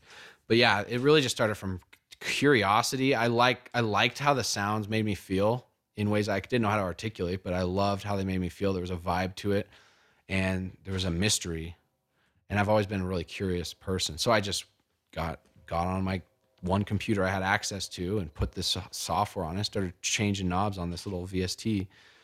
Pretty soon started to kind of get it over a few years, and then then it started to be fun. I kind of started to you know have friends that were making music and opportunities to play little DJ sets or whatever, and it kind of came pretty clear like this is fun. Like I see you know whether I'm good at it or not, I seem to I seem to have fun doing it.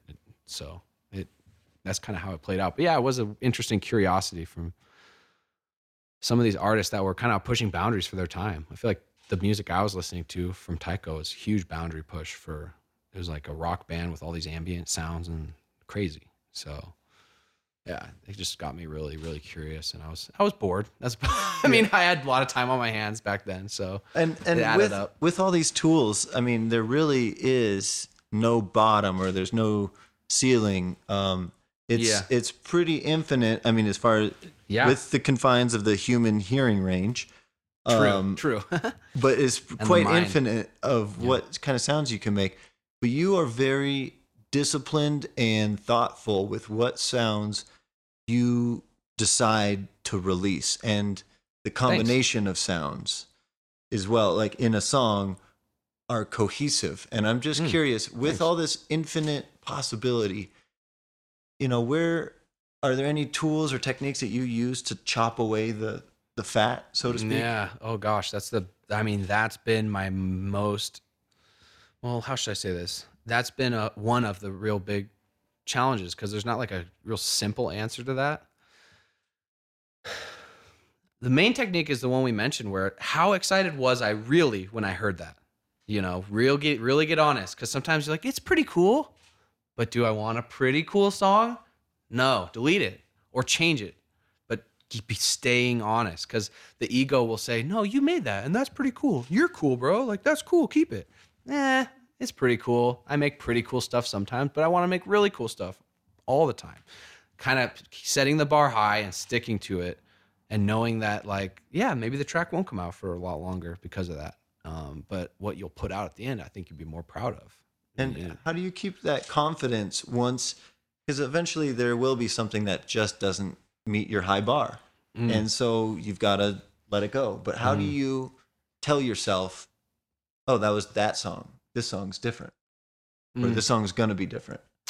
I mean, it's tough because it's a lot of subconscious feelings that you're using to guide you. There's not an analytical way to calculate if it's good or not because it's just music. There's nothing really logical about music. Like, you can't hardly come up with a logical reason to make music other than like I just love it and people love it. We all do this. It's a it's an interesting ex- reaction to the dilemma of life. Actually, that's one logical thing of it. It's like ah, screw it, let's dance.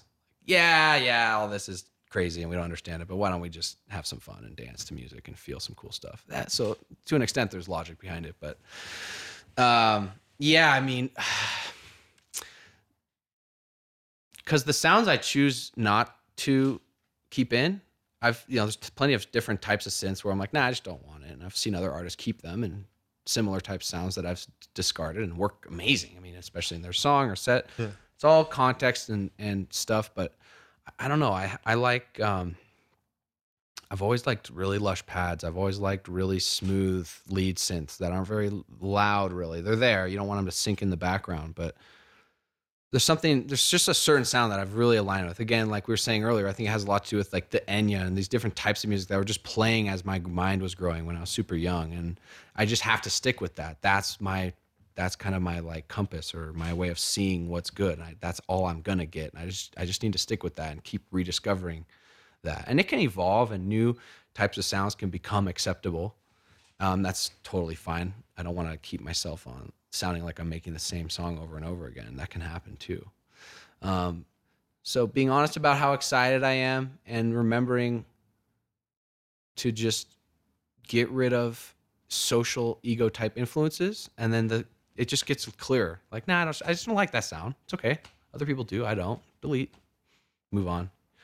That gets refined. It's been getting refined for me over the years because I've gone down crazy paths with my music, and I've found myself back here sounding with a sound that's got a lot of hints from my childhood and things I liked when I was young.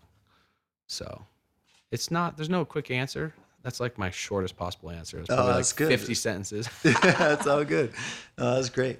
Well, Aric, thank you so much for taking the time to sit down with us and, and you, talk and share your thoughts and, and wisdom. So I really Yeah. appreciate your time and, and wish you all the best. I appreciate it, Mike. Thank you.